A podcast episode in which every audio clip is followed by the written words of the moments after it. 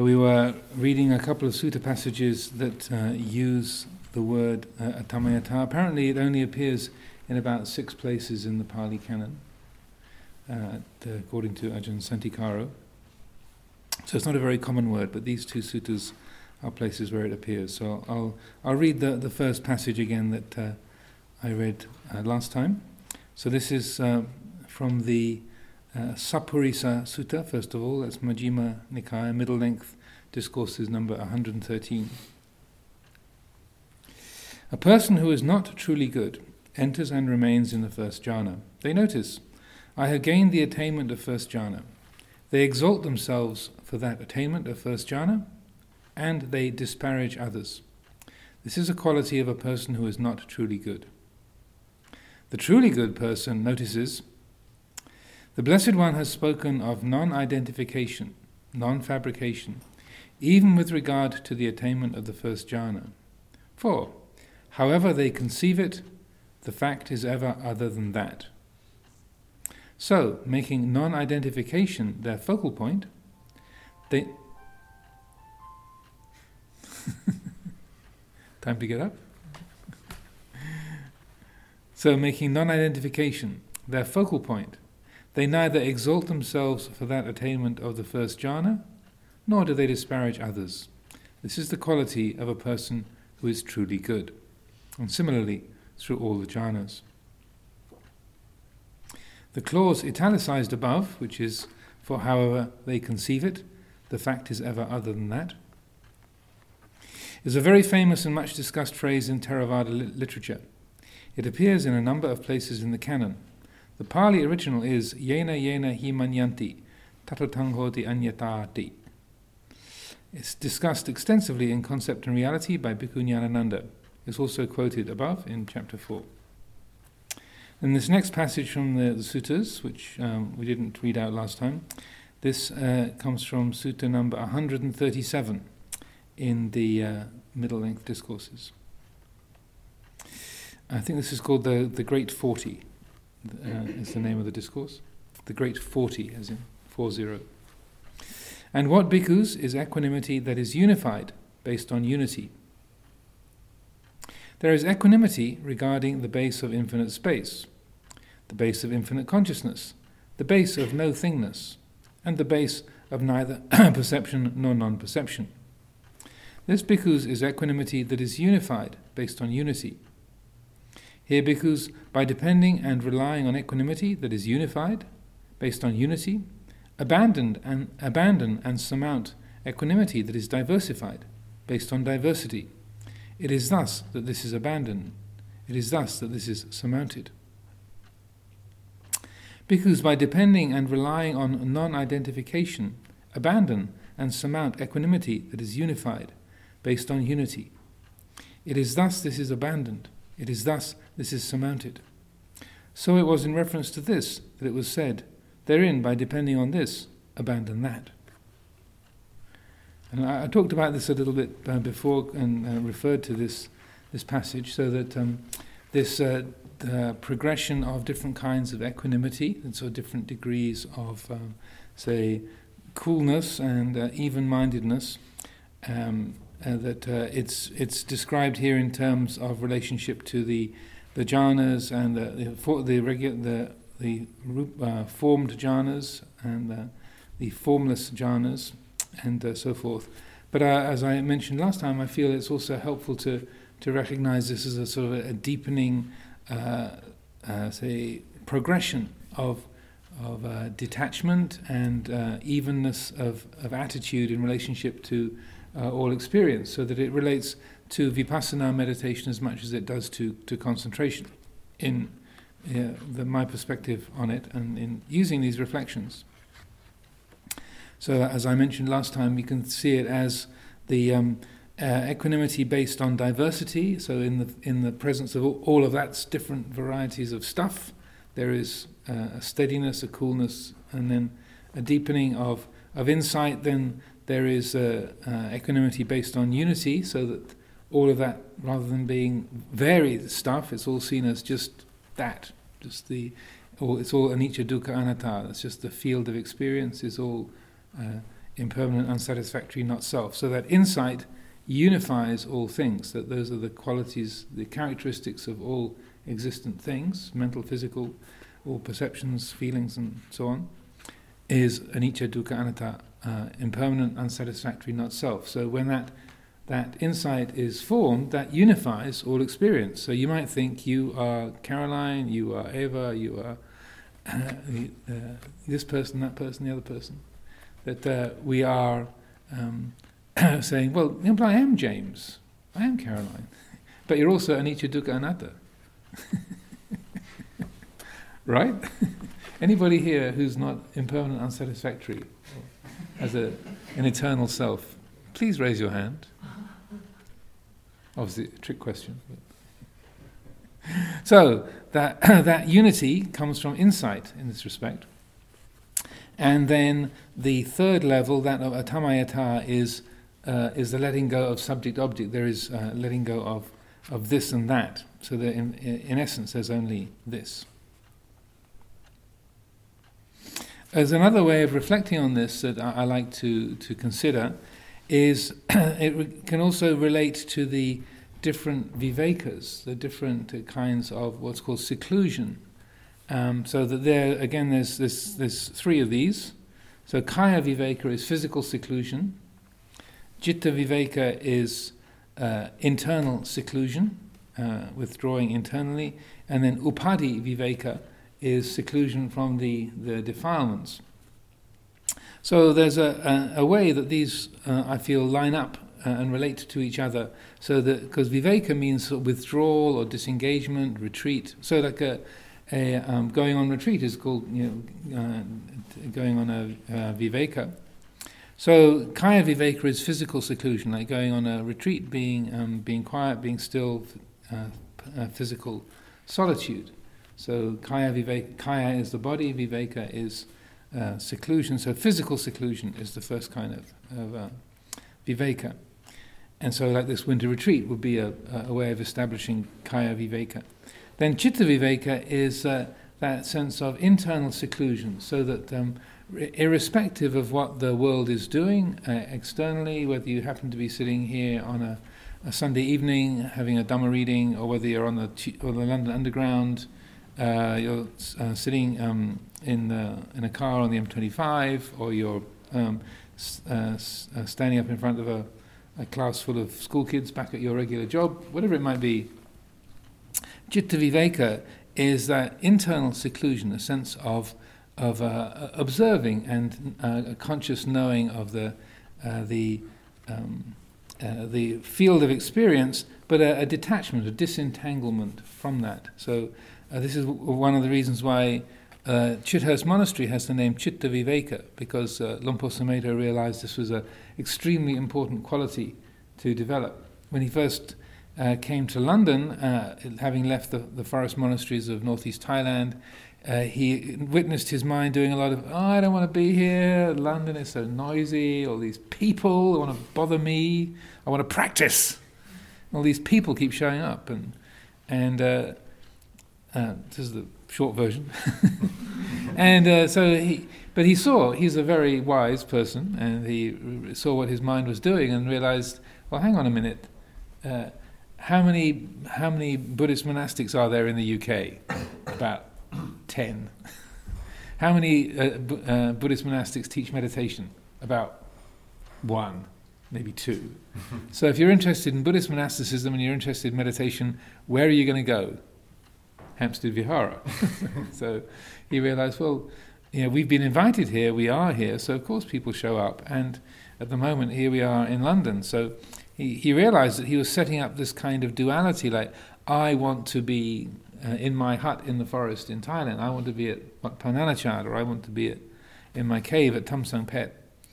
Um, and he saw that his mind was, was fixed on this idea of kaya viveka, of physical seclusion. So he very consciously started to develop the citta viveka, the internal seclusion, and just uh, not seeking uh, peacefulness or, um, uh, say, uh, not taking refuge in physical seclusion, but rather developing quite consciously the inner seclusion of Chitta Viveka and, and his development of the listening to the inner sound, the, the nada, uh, nada sound, um, was very much a part of that development of the Chitta Viveka. And it had such a, a, a, an impact on him and was such a significant part of his practice that that was why he chose the name Chitta Viveka for Chithurst Monastery. Also because there was Chit in the, the name of the village, just by coincidence, so they say.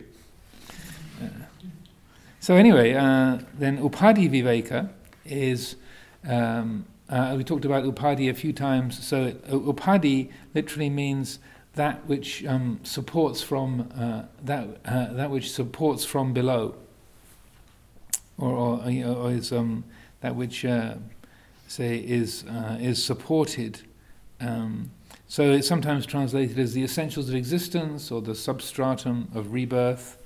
Um, uh, that which su- uh, sustains the habits of identification. So, uh, an easy way of, of, referring to it that I like to use uh, at the moment, um, trying to, because there isn't a perfect English phrase that really represents it, is addiction to becoming. Um, so I mentioned this a few uh, few uh, readings ago. So an addiction is not necessarily manifest, but it's there. It's like yeah, you, it, it's in the system if the, the mind is addicted. So upadhi is like that, that underlying tendency, that underlying kind of a um, habit. Um, and so that uh, it's an addiction to becoming or addiction to defined existence is uh, upadhi. So upadhi viveka is the uh, the mind free of that addiction, having uh, dropped that addiction. So upadhi viveka is synonymous with with uh, liberation. So then to continue. To help develop a clearer sense of what this term is pointing to, it might be helpful to explore its etymology a little more deeply. And then this is a, uh, a passage from uh, Richard Gombrich uh, in his very helpful uh, book of his called um, uh, How Buddhism Began The Conditioned Genesis of the Early Teachings. And there's a, a number of different papers in there. Uh, metaphor, allegory, and satire is the um, the the title of the the, the particular paper that this comes from. In the Vedanta, to be wholly and exclusively aware of Brahman was at the same time to be Brahman, and that means like the ultimate reality, uh, the the the supreme um, supreme being.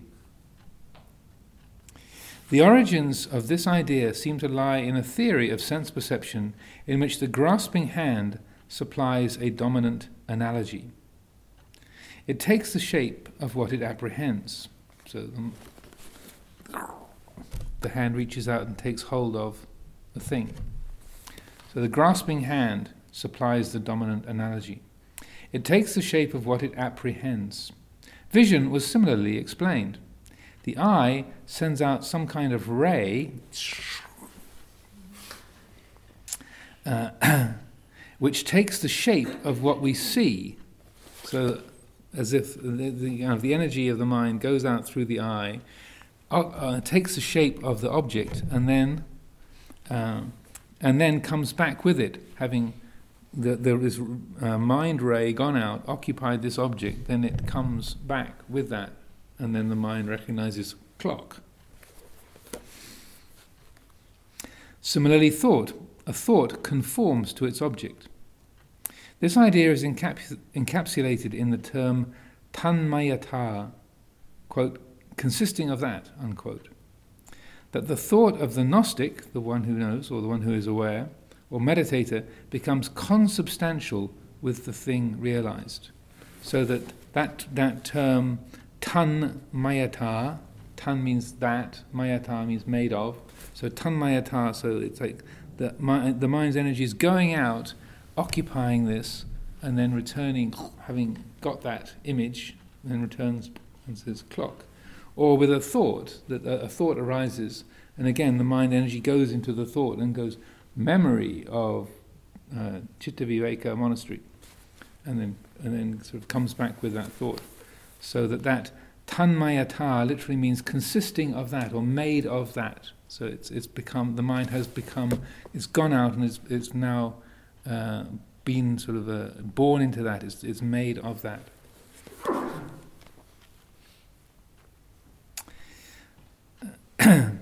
that is to say, with the opposite quality, attamayata, the mind's energy, quote unquote, does not go out to the object and occupy it. It neither makes an objective thing or a subjective observer knowing it. Hence, non identification, quote unquote, refers to the subjective aspect, and non fabrication mostly to the objective. So that uh, atamayata is that kind of not going outness, so the mind not uh, going out to, to make a thing. Um, and also uh, in these two different terms, like non identification is one way it's translated, and non non fabrication is, uh, is another common way. So non identification is not uh, that, not creating the sense of an I who's the perceiver, and uh, non fabrication is not cr- creating the, a solid object that is the, the perceived. Also, I should mention that Richard Gombrich, he's an academic, but uh, I, I, do really appreciate his writings. He's a very um, accessible writer, and uh, even though he, he can come, uh, come across as a sort of very academic, academic, sort of Oxford professor and so on, uh, I was very um, struck by his, uh, his humility. In this, this, same book, there's a, a, paper that he wrote about uh, the story of Angulimala, and um, his uh, uh, exploring the Angulimala Sutta and his uh, um, theory that he he pu- he puts forward that um, perhaps Angulimala, who be- was a bandit and who killed nearly a thousand people as a bandit before the, he met the Buddha and, ended up becoming a monk and then an arahant, how he suspected that Angulimala was probably a devotee of the goddess Kali uh, and he puts this forward in this essay, and it's all very well substantiated in his um, knowledge of the, the Vedas. He's also a professor of Sanskrit. Um, well, he was. Uh, he was the professor of Sanskrit at, at Oxford University, uh, as well as Pali. And, and he was the president of the Pali Text Society.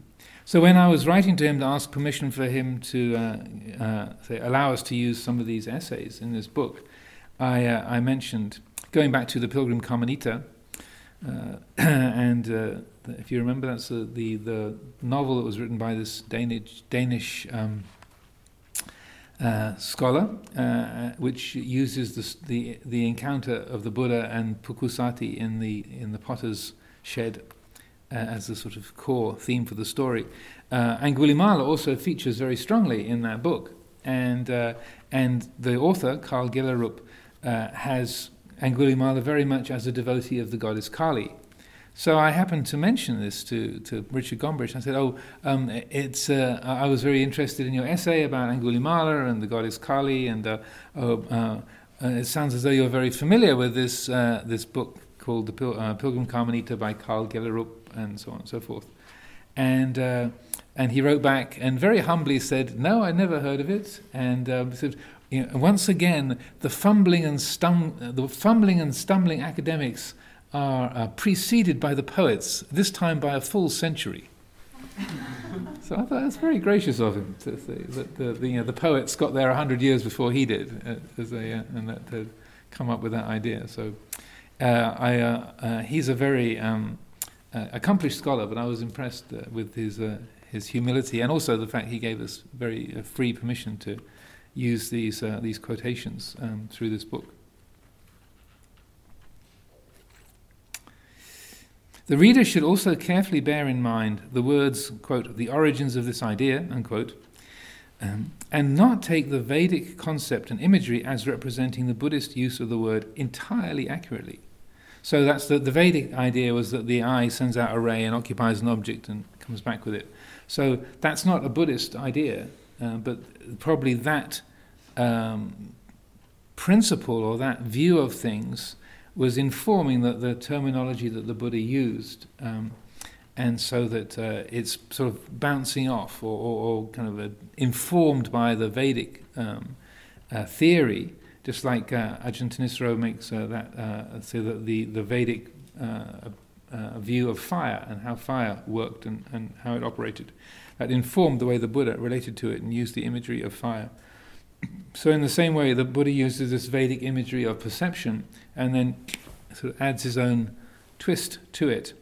Um, and so that uh, it's representing this, um, uh, you know, a Buddhist perspective, but the, the, the, you never find the Buddha saying that the eye sends out a ray that becomes consubstantial with an object and, and brings it back. So you don't, you don't have that same model, but he's just taking that as a common idea and then um, uh, using that as a, as a sort of uh, uh, uh starting off point. In the state of atamayata, in its Buddhist usage, there is no actual, quote, becoming consubstantial, unquote, with the thing that's being known. It's more that the deluded identification of the mind with the object is being dispelled, so that uh, the rather than that the, there being no ray being sent out, it's instead it's that the the mind is not creating the idea that I am perceiving this clock, but there is there is seeing, and then the mind creates the word clock out of memory and and uh, uh, and language. One helpful way of understanding Atamayata's role and significance is to relate it to the other two items in the final triad of the nine insights as outlined by Ajahn Buddhadasa. These three qualities describe the upper reaches of spiritual refinement. Sunyata, voidness or emptiness, tathata, thusness or suchness, attamayata, not, uh, non identification or not thatness. The three qualities speak to the nature of experience when many of the coarser defilements have fallen away.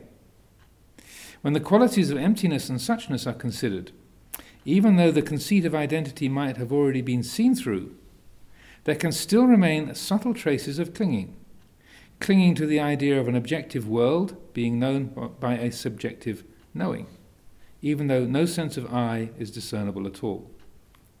There can be a feeling of a this which is knowing a that, and either saying yes to it in the case of suchness, or no in the case of emptiness. Atamayata is the closure of that whole domain, expressing the insight that there is no that. It's the genuine collapse of both the illusion of separateness of subject and object, and also of the discrimination between phenomena as being somehow substantially different from each other. And then there's a little quote to finish this section. Uh, this is from the Hsin Hsin Ming, the verses on the, th- the faith mind by the, the uh, third Chan patriarch. Do not remain in the dualistic state. Avoid such pursuits carefully. If there is even a trace of this and that, of right and wrong, the mind essence will be lost in confusion. So, this is a famous uh, verse from the northern tradition. Um, the Hsin Hsin Ming, it begins, The great way is not difficult for those who have no preferences. But you might be familiar with it in that respect. So before carrying on, are there any um, thoughts or questions? Uh, I particularly, I find for myself, I mean, I wrote this, so of course it makes sense to me. perfectly clear what this means. But uh, if you remember those, the nine das, the nine eyes that, the, uh, Ajahn Buddhadasa talked about, so you have these Instead of the three characteristics of existence, you've got nine characteristics of existence. So, and they kind of go in, a, in increasing um, degrees of refinement. So, anicca is the first, uh, impermanence, uh, dukkha, unsatisfactoriness, not self, uh, the first three. Then the next three were dhamma which means uh, uh, established in Dhamma, or you could say um, they're, uh, they're formed according to the laws of nature. Dhammatthitata. So all things, mental physical, their form is entirely in accordance with nature. They are their their structure they're structured according to to uh, uh, natural uh, principles. Dhamma niyamata, uh, they they function uh, according to natural law.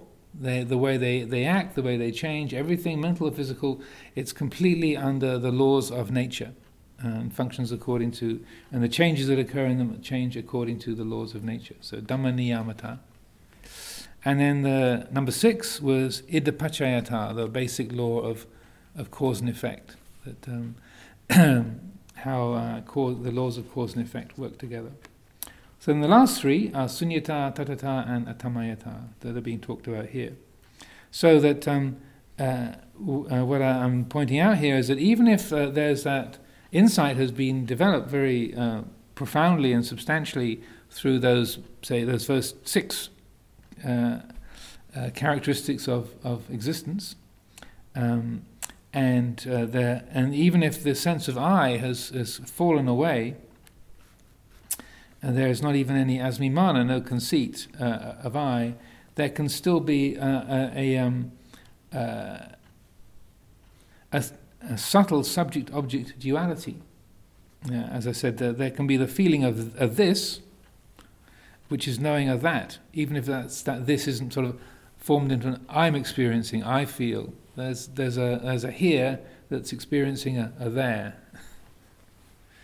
Uh, and then in that, the framework of that subject object uh, duality, uh, you can say that uh, all things that are experienced um, in that um, uh, objective realm, that the, uh, the Tathata is is uh, saying yes to it. It's, it's everything is thus. All things are such. They are thus. They're exactly this way. Uh, and uh, so that's tathata or suchness. And then um, the uh, the quality of sunyata uh, is a saying uh, saying no to things. Like, well, yeah, it looks like there's a thing, but actually there is no thing there. it's empty. It's such and it's empty. So this can be very frustrating. Um, but these are also helpful to to uh, say not be taking as fixed positions, but recognizing how you can say in relationship to all experience um, that uh, it is such, it's thus, and also it is uh, it's it's empty of self and what belongs to a self. So these two qualities, uh, sunyata and tathata, they're both ways of reflecting on the, the, the world of things. So if your mind inclines towards nihilism and negativity and wanting to get rid of things, then it's good to reflect on suchness, on the yes side of it, if you're a nihilist by, by habit. If you're a, an eternalist, and you say, you're, yes, everything is great, love, life is wonderful, things are good. Yes! Then it's good to reflect on emptiness that says, and no. that makes sense? So uh, always these these are ways of reflecting. They're tools to use to reflect on the nature of experience. And so, like when we say things are anicca, things are changing, you say, well, yeah, that's only because there's a belief that there are things. You, know, you say this clock is changing; it's ticking away. Uh, Six thirty-one. indicates. So uh, it changes. But the, the mind has already created an it, which is a, a, a supposed thing that's, that's doing the changing. Um, so that each of those terms, they are they're tools to use. They're not like an absolute statement. They're just tools to use to help uh, the mind uh, to loosen its attachments and identifications and to, to see the reality clearly.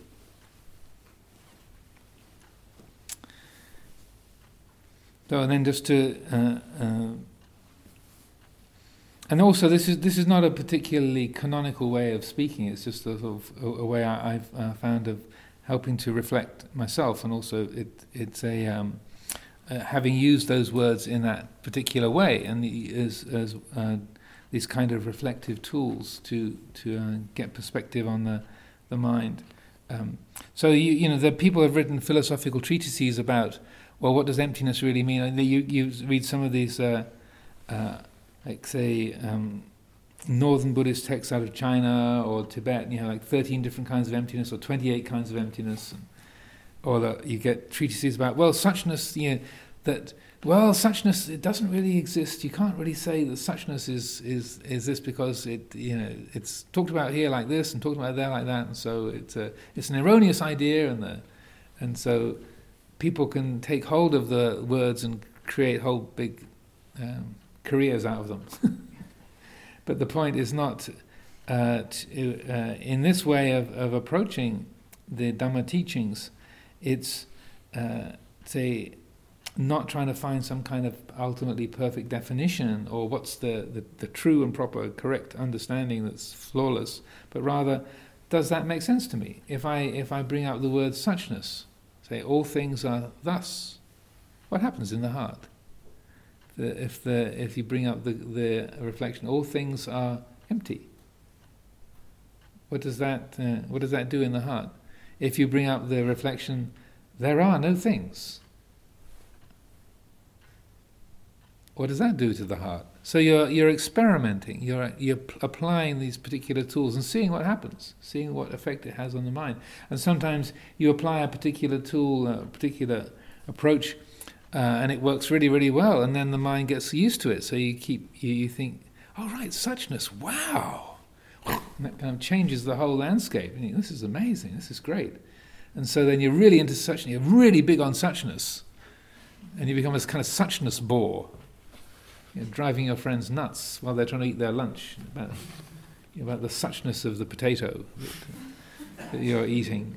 And, they, and so then you can get so over focused on it that then it starts to lose its, its strength, it loses its power because it's become a thing that the mind has sort of made its own and, and, it's, and it's got sort of woven into your, um, your habitual ideas and perceptions and it loses its strength. So then you find, oh, now it becomes helpful to talk about emptiness or to, to look at just change. You know, so that the, you're always referring to what actually is happening in your mind rather than a, a theory that, oh, that, this makes sense, this is perfect, I'll, you know, I'll write that on my wall and believe in that. But rather, well, what does, what does, what effect does this have? How does this work? So, any thoughts, reflections? Yes, Ajahn yeah, about that. Um, I wonder um, how would you think that Luang Por um, intuitive awareness fits into that because he very much stresses that you know dualistic consciousness is where you end up with me and mine and good and mm-hmm. bad and like it, don't like it, mm-hmm. and um, suffering. And so, not equanimity. And then with the, I don't know, all embracing intuitive awareness, the mind doesn't go there. And then he speaks about suchness, the, the mm-hmm. way it is, or, or Ta-ta-ta. Pronounce it correctly, please.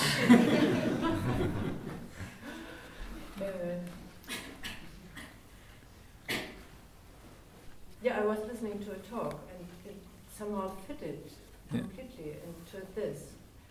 Um, but he, he does say with the intuitive awareness there, there may still be a subtle sense of me doing this. Mm-hmm.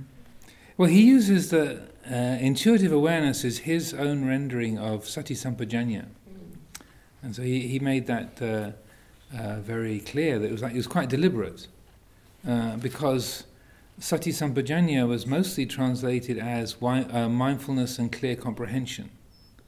It's the most common translation, and that he felt um, that you can be uh, mindful of something that you don't comprehend because the word comprehending means like an intellectual understanding as well.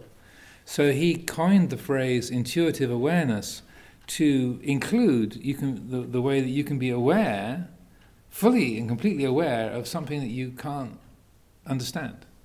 Like you can be out in the dark night and you can't see, but you're you're not. Uh, the mind is completely awake and, and, and aware, but you you you're not you can't see which way is forward because it's dark. So um, in that respect, then sati sampajanya, mindfulness and, and clear comprehension, that's not a totally liberated state. That's, that's um, it's a, a, skillful mental quality, but it's not it's not completely free of, of identification. So, I mean, it, it, Luang Por uses the language quite flexibly, but I would say that much of what he's teaching, and a very very very common theme and which became very obvious when we were editing his collected teaching, uh, that five volumes of his collected teachings, that his use of the phrases "it's like this" or "this is the way it is" or "it's this way." Um, or my favorite one is "it's never been more like this than it is." and you can almost, I think I was even here when he said that, and you, you could feel this sense of, huh? What did he just say? It's never been more like this than it is. Yeah, but so it's both kind of clarifying and mind stopping at the same time. So that that I would always say is all pointing to this suchness quality, and that uh, it's a um, because and it's also a very good um, it's a it's a, a counter counterbalance to a the sort of um, the way in meditation the mind tends to push away or, or rejecting perceptions and thoughts that there's somehow it's an intrusion. You don't really want that stuff upsetting your intruding on your, your practice.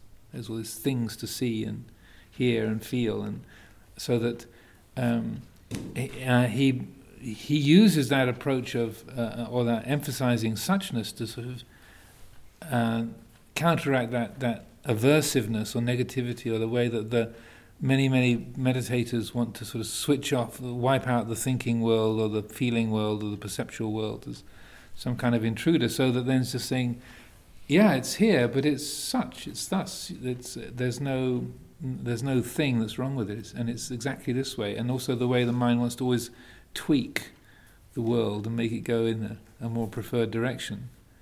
Uh, and that that also helps to break up the habits of the mind creating time. Uh, it's exactly this way. And so when when people come and visit, and the people because it's a it's a a form of expression. It's just a, a courtesy. People say, "How are you?" And I often just say, "Like this." I'm kind of quoting uh, Luang but also it's a, it's a the most sort of skillful answer. I'm, I'm exactly like this. This is how I am. okay. T-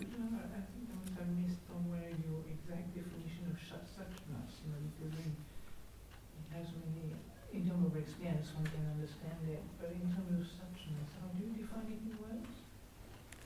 Suchness, um, well, that uh, it's a, a, way of uh, expressing the, um, in a sense, the the presence of, you know, the the uh, the quality of of experience. That this is, um, uh, say the the um, the natural and present quality of all experience. It's it's such or it's thus.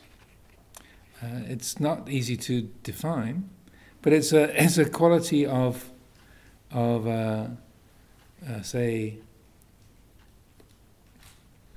uh, receiving the patterns of experience, uh, but without making any kind of judgment in relationship to them.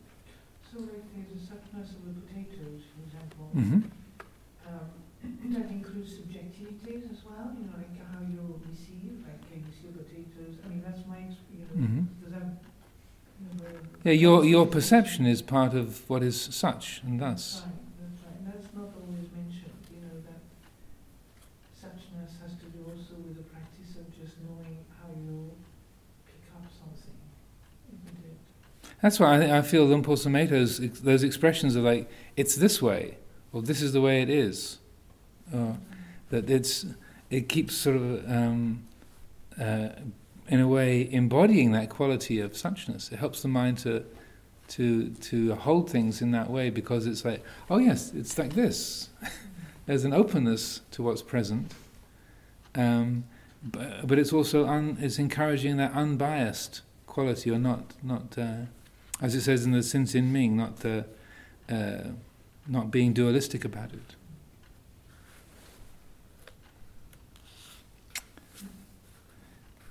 To continue? Oh, yes. Yeah.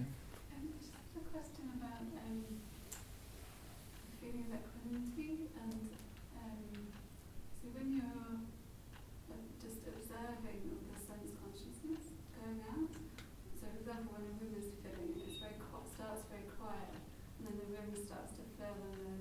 shadows passing and people passing close by and sound and the senses increase and so consciousness goes out more and more and more and it gets more difficult to draw it back into the centre of equanimity. And I just kind of put a s- question around, is there a place that you can get to where, because I was thinking that, you know, a Buddha or a fully enlightened person would be completely equanimous in all situations, even, for example, in a war zone or something like that, that there would be no, no going out, no reactivity, or that it would be very minimal. Is there a place that you can get to that would be completely equanimous?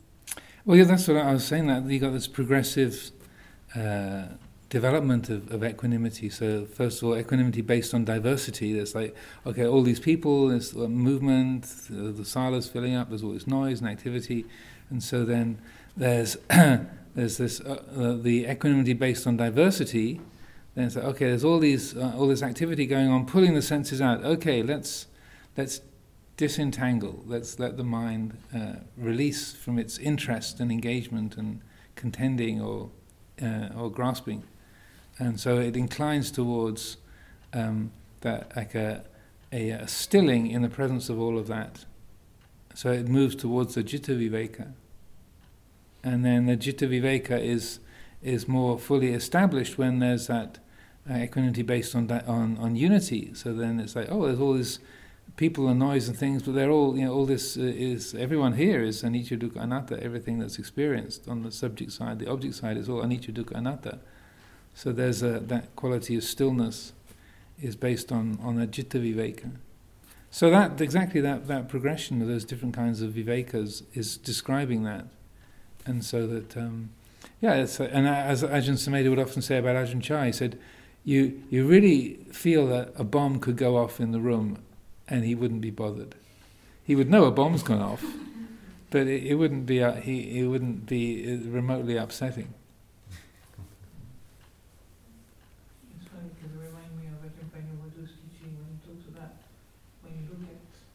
Unity of all of this, this is what for us of just realize just a bunch of kilesa just sitting here. That, uh, Okay, to continue.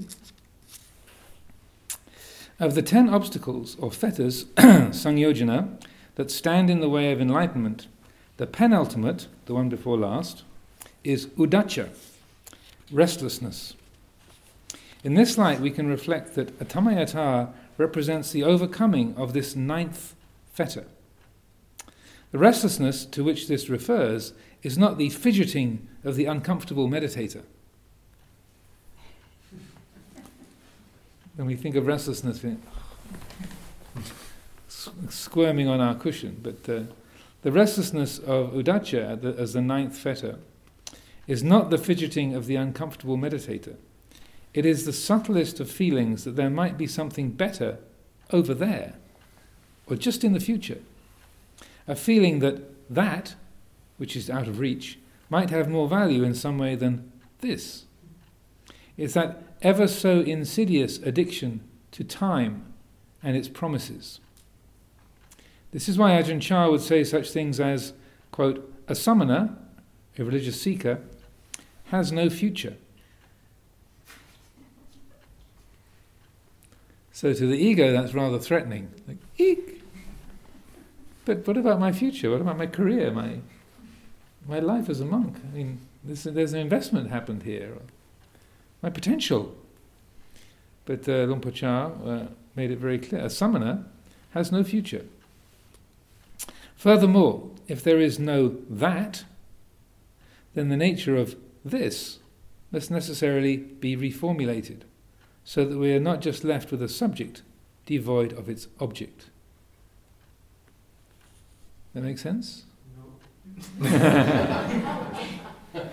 so, if when we say atammayata, like there is no that, then it can be felt like oh, there's just this knower, but then uh, no thing that is known. But also when uh, when this quality of atammayata is established, it's not just a, uh, a letting go of the the object and and just remaining a, a subject. So like a, there's a this and then no that, but rather that uh, that collapsing of the subject-object duality also changes the, the nature of what is experienced of, um, through direct uh, and unobstructed awareness.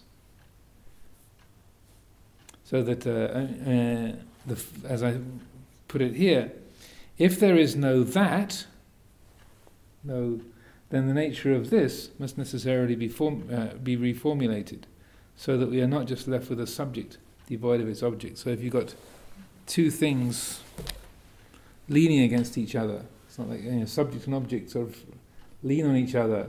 It's not just taking away the subject and leaving the taking away the object and leaving the leaving the subject. It's a it's a kind of uh, a, a changing of the dimen- of the of the um, the dynamic of the whole experiential uh, field. Hard to describe, but um, it's a uh, in a way. I, I, but the the term I like to use for it is subjectless, objectless awareness, which is not very neat. it's a bit a bit wordy, but that uh, it's more the uh, the sort of thing that when the mind is in its clearest moments in meditation, then that uh, that is that's uh, that is what is is present. Or you can say it's Dhamma aware of its own nature, or mind aware of its own nature. Atammayata is the utter abandonment of this root delusion. One sees that in ultimate truth there is no time, no self, no here, no there. So that rather than, quote, be here now, unquote, as a spiritual exhortation, so Ram Dass's famous book and uh, associated literature. So rather than be here now as a spiritual exhortation, perhaps instead we should say, let go of identity, space, and time, or realize unlocated, timeless selflessness. Needless to say, the conceptual mind falls flat when trying to conjure up an image for such a reality. It kind of, uh, the conceptual mind falls flat when trying to conjure up an image for such a reality, but that is to be expected. We are consciously leaving the realm of the conceivable, and the purpose of this book is to provide something of a map for those regions where the buses of reason and imagination do not run. so I, uh, that might be a bit of an obscure kind of way of putting it, but you know where where often the remote countryside regions they say you know the buses don't go there, like they're outside of the, the, the perimeter of the town. You know this is oh this is a, a remote region. Buses don't go there. There's no service to St Margaret's Lane. So the buses don't run here. So this is um, an expression where um, where um, uh, it's certainly well in English in some some uh, English-speaking countries that when you uh, you'd say um, uh, somewhere someone is uh, out where the buses don't run. It means that they're a kind of a they they are either they're crazy or they think outside the box. That kind of they're not limited by normal uh, con, uh, habitual ways of, of, thinking and seeing. Um, I remember when we were doing this, uh, Ajahn Sudanto at uh, Abhayagiri Monastery, and uh, he he said it reminded him of. Um, there's this. I'm not sure. It's a science fiction movie. Um, I think it was done with a German film director, Werner Herzog or Wim Wenders or one of those uh, guys and he said the the the, the plot as a in set in a set in the future, and then every uh, every person is under surveillance, and all all vehicles are are, are monitored. And as people want to sort of break out of the the uh, the prison and the, the, the shell of of society, and they're heading towards the border, and then the car keeps saying to them, "You are leaving the zone of control." You know, you are leaving the zone of control. Turn around. You are leaving the zone of control. Yeah. This is you are you are you are entering the unknown regions. Turn back. Turn back. But anyway, it's just a a uh, an expression that uh, I was trying to uh, evoke a certain feeling of, what this book is for, because uh, it doesn't uh, uh, relate to areas that are normal conversation, every, maybe everyday conversations at Amaravati, but in most places, it's, uh, it's these are things that are hard to um, describe and to create mental images for, so that uh, I, I, feel it's it's useful to recognize when the the conceptual mind is going, but but but but uh, uh, uh it's like yes, that's the correct response. That's absolutely appropriate because you can't imagine that. It's like with, with quantum physics and, and subatomic physics, they, they talk about having um, not just uh, three dimensions of space and the fourth dimension being time, but they talk about uh, reality is uh, actually made up of, of um, you know, 11 dimensions.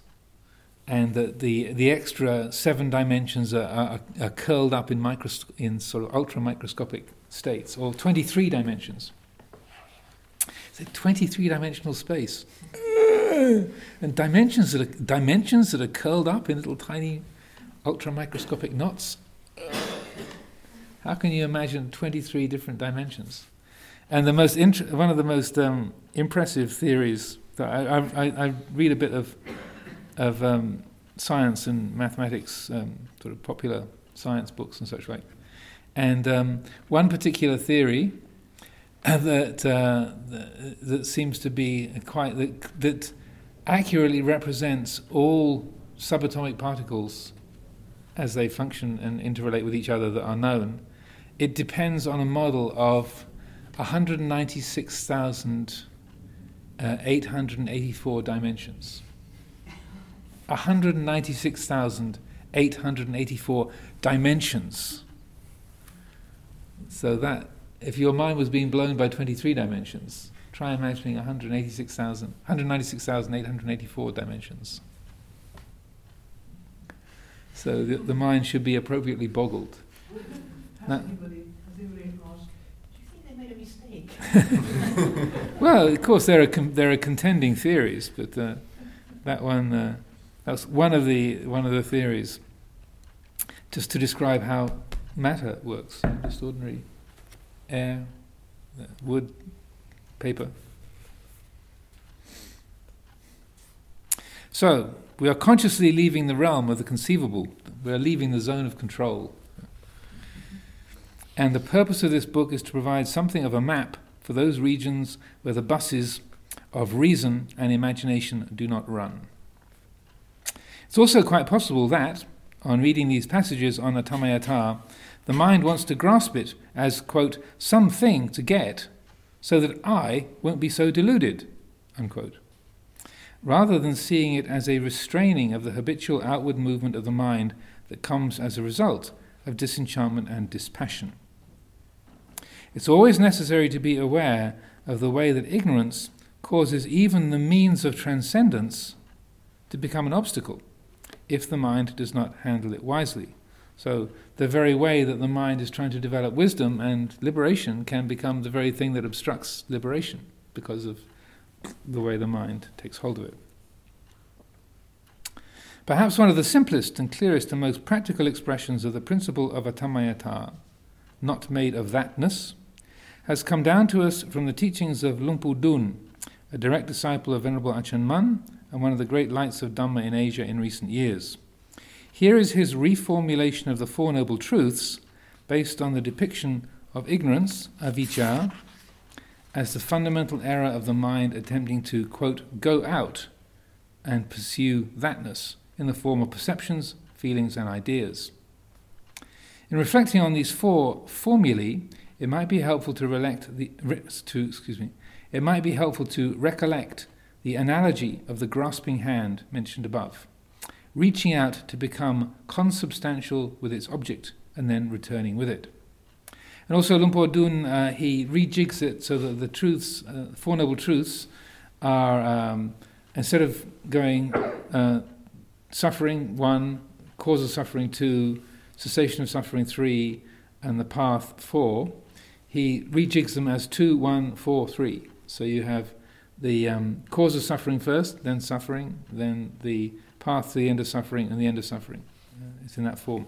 Also, um, this uh, comes from his collected teachings uh, compiled by one of his disciples, Prat Bodhinanda Muni, and um, there's a, a, printed version of some of his teachings by uh, Ajahn, translated by Ajahn Thanissaro called Gifts He Left Behind. We've got lots of copies of that here. But there's a much more comprehensive, I'm not sure if it's on the Dhammavault, uh, but uh, um, Ajahn Khema Santo, who's another American bhikkhu, um, who was a disciple of uh, Venerable Ajahn Mahabua, uh, his uh, his translations are quite comprehensive and also a little bit of a biography of Luang Por Dun. And if you're interested in that, um, which uh, is a sort of slightly different translation and rendering than Ajahn Thanissaro, then that's on the website called um, theravada-dhamma.org. Theravada-dhamma.org. And so you can find the uh, teachings of uh, Luang Por Dun there. So this is uh, this uh, passage about the Four Noble Truths. The mind that goes out in order to satisfy its moods is the cause of suffering. The result that comes from the mind going out in order to satisfy its moods is suffering. The mind seeing the mind clearly is the path leading to the cessation of suffering. The result of the mind seeing the mind clearly is the cessation of suffering. So I know Ajahn Sundara is very fond of this teaching, quotes it regularly. I read that translation and I found it rather offensive actually, because in Thai, which I was translating at the time, the uh, chit tipai ork, it means that the chitta which goes out Mm-hmm. is samudaya. Pon, means fruit or result, tipai ork, is actually um, the, the result of the fruit of the mind that goes out is dukkha. So I don't know, I, I read, is that Tanis, Ajahn Thanissaro? This is uh, uh, Ajahn Khema Santo. It's more complicated, you know, to satisfy blah blah blah. you know, it, it's not actually in the teaching in Thai of Buddha. That's, how, that's not how he expresses it in the book I got from, I think it's The Gift Left Behind, it's the same one. It's a book of his translation from 20 years ago. I think in talking about the jitta clearly in terms of being tied, like uh, Luang Por Dun talking uh, the first noble truth in the term of the jitta. And that's what my understanding in Thai. Like, you know, look at the jitta and Mm-hmm. then jitta go out. So this is the things.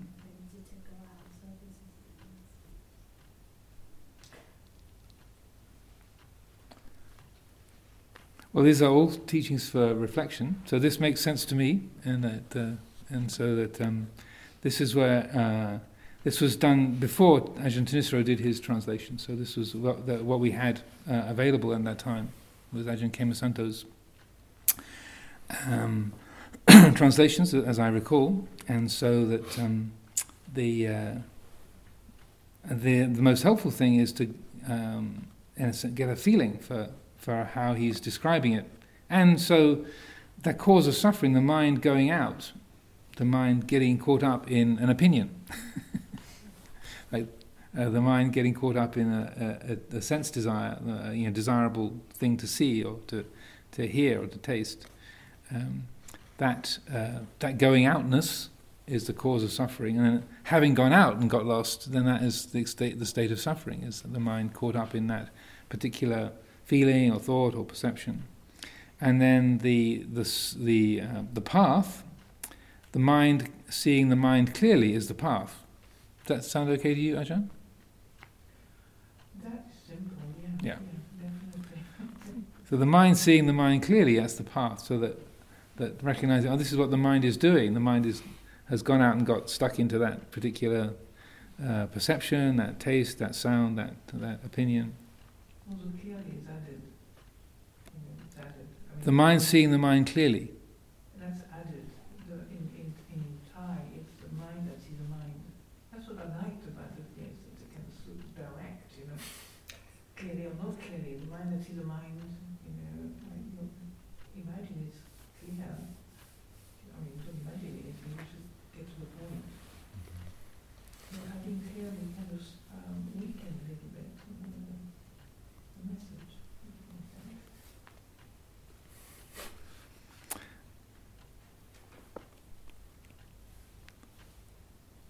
As I said, these are these are teachings to reflect on, and I, also I feel that it's helpful to find your own phraseology.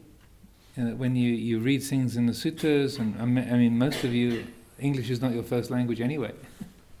so it's helpful, and even if English is your first language, I find it's, it's helpful to take a particular teaching or a formulation like this and just to, to pick it up, explore it, and then find your own way of, of phrasing it or holding it. And and often find I, I would find that a, a way of of, um, rejigging it or, or, or, or, making an emphasis here or there, then it brings it alive. And as I was saying about about suchness, then you find that okay, that really brought it alive six months ago, but now doesn't work. well, somehow that's become the mind has got the, the an English, there's an English word inured, which means it's become used to it. It's like it's it's lost its zing. It's got it's become too familiar. So then it's helpful to, to reshape it or, or uh, kind of re um, uh, reword things or, or, or, pick it up and look at it in a different way, rather like moving the furniture in your room. It's like just sort of put things in a different place. Go, oh, it's a different room now.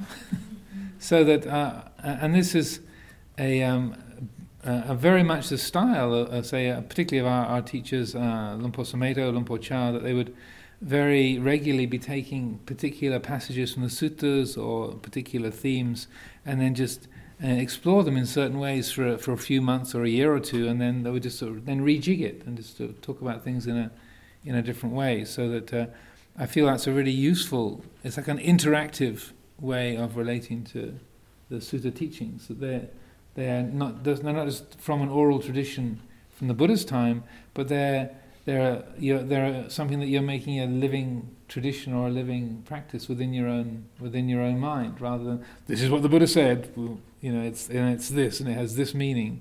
That uh, it's rather the the kind of interplay of your own uh, wisdom faculty and reflective abilities with the words to to help free the heart. That's the most important thing. Uh, and uh, I know that um, both uh, Ajahn Kemasanto doesn't have a very high regard for Ajahn Thanissaro's translations, and Ajahn Thanissaro doesn't have a very, very high regard for Ajahn Kemasanto's translations. Thus have I heard. and so, uh, but also, Ajahn Thanissaro, he did read this whole manuscript and gave comment on it. And, and so, uh, uh, and also Bhikkhu Bodhi, Ajahn Sujato, and, and, many, many others, uh, people who are resident at the Abhayagiri. So a lot of people have read into this. But uh, the idea of this book is not that it's the final word, but it's like a, a source of, uh, of reflection and exploration for, for people. And the point is, is not to have the perfect theory, your the ultimate theory of 196,884 dimensions that explains everything, but to stop suffering. That's the, the point of it all is. And so I think we'll leave it there on that note for today. Dhammakataya Dadamase Sadhu, Sadhu, Sadhu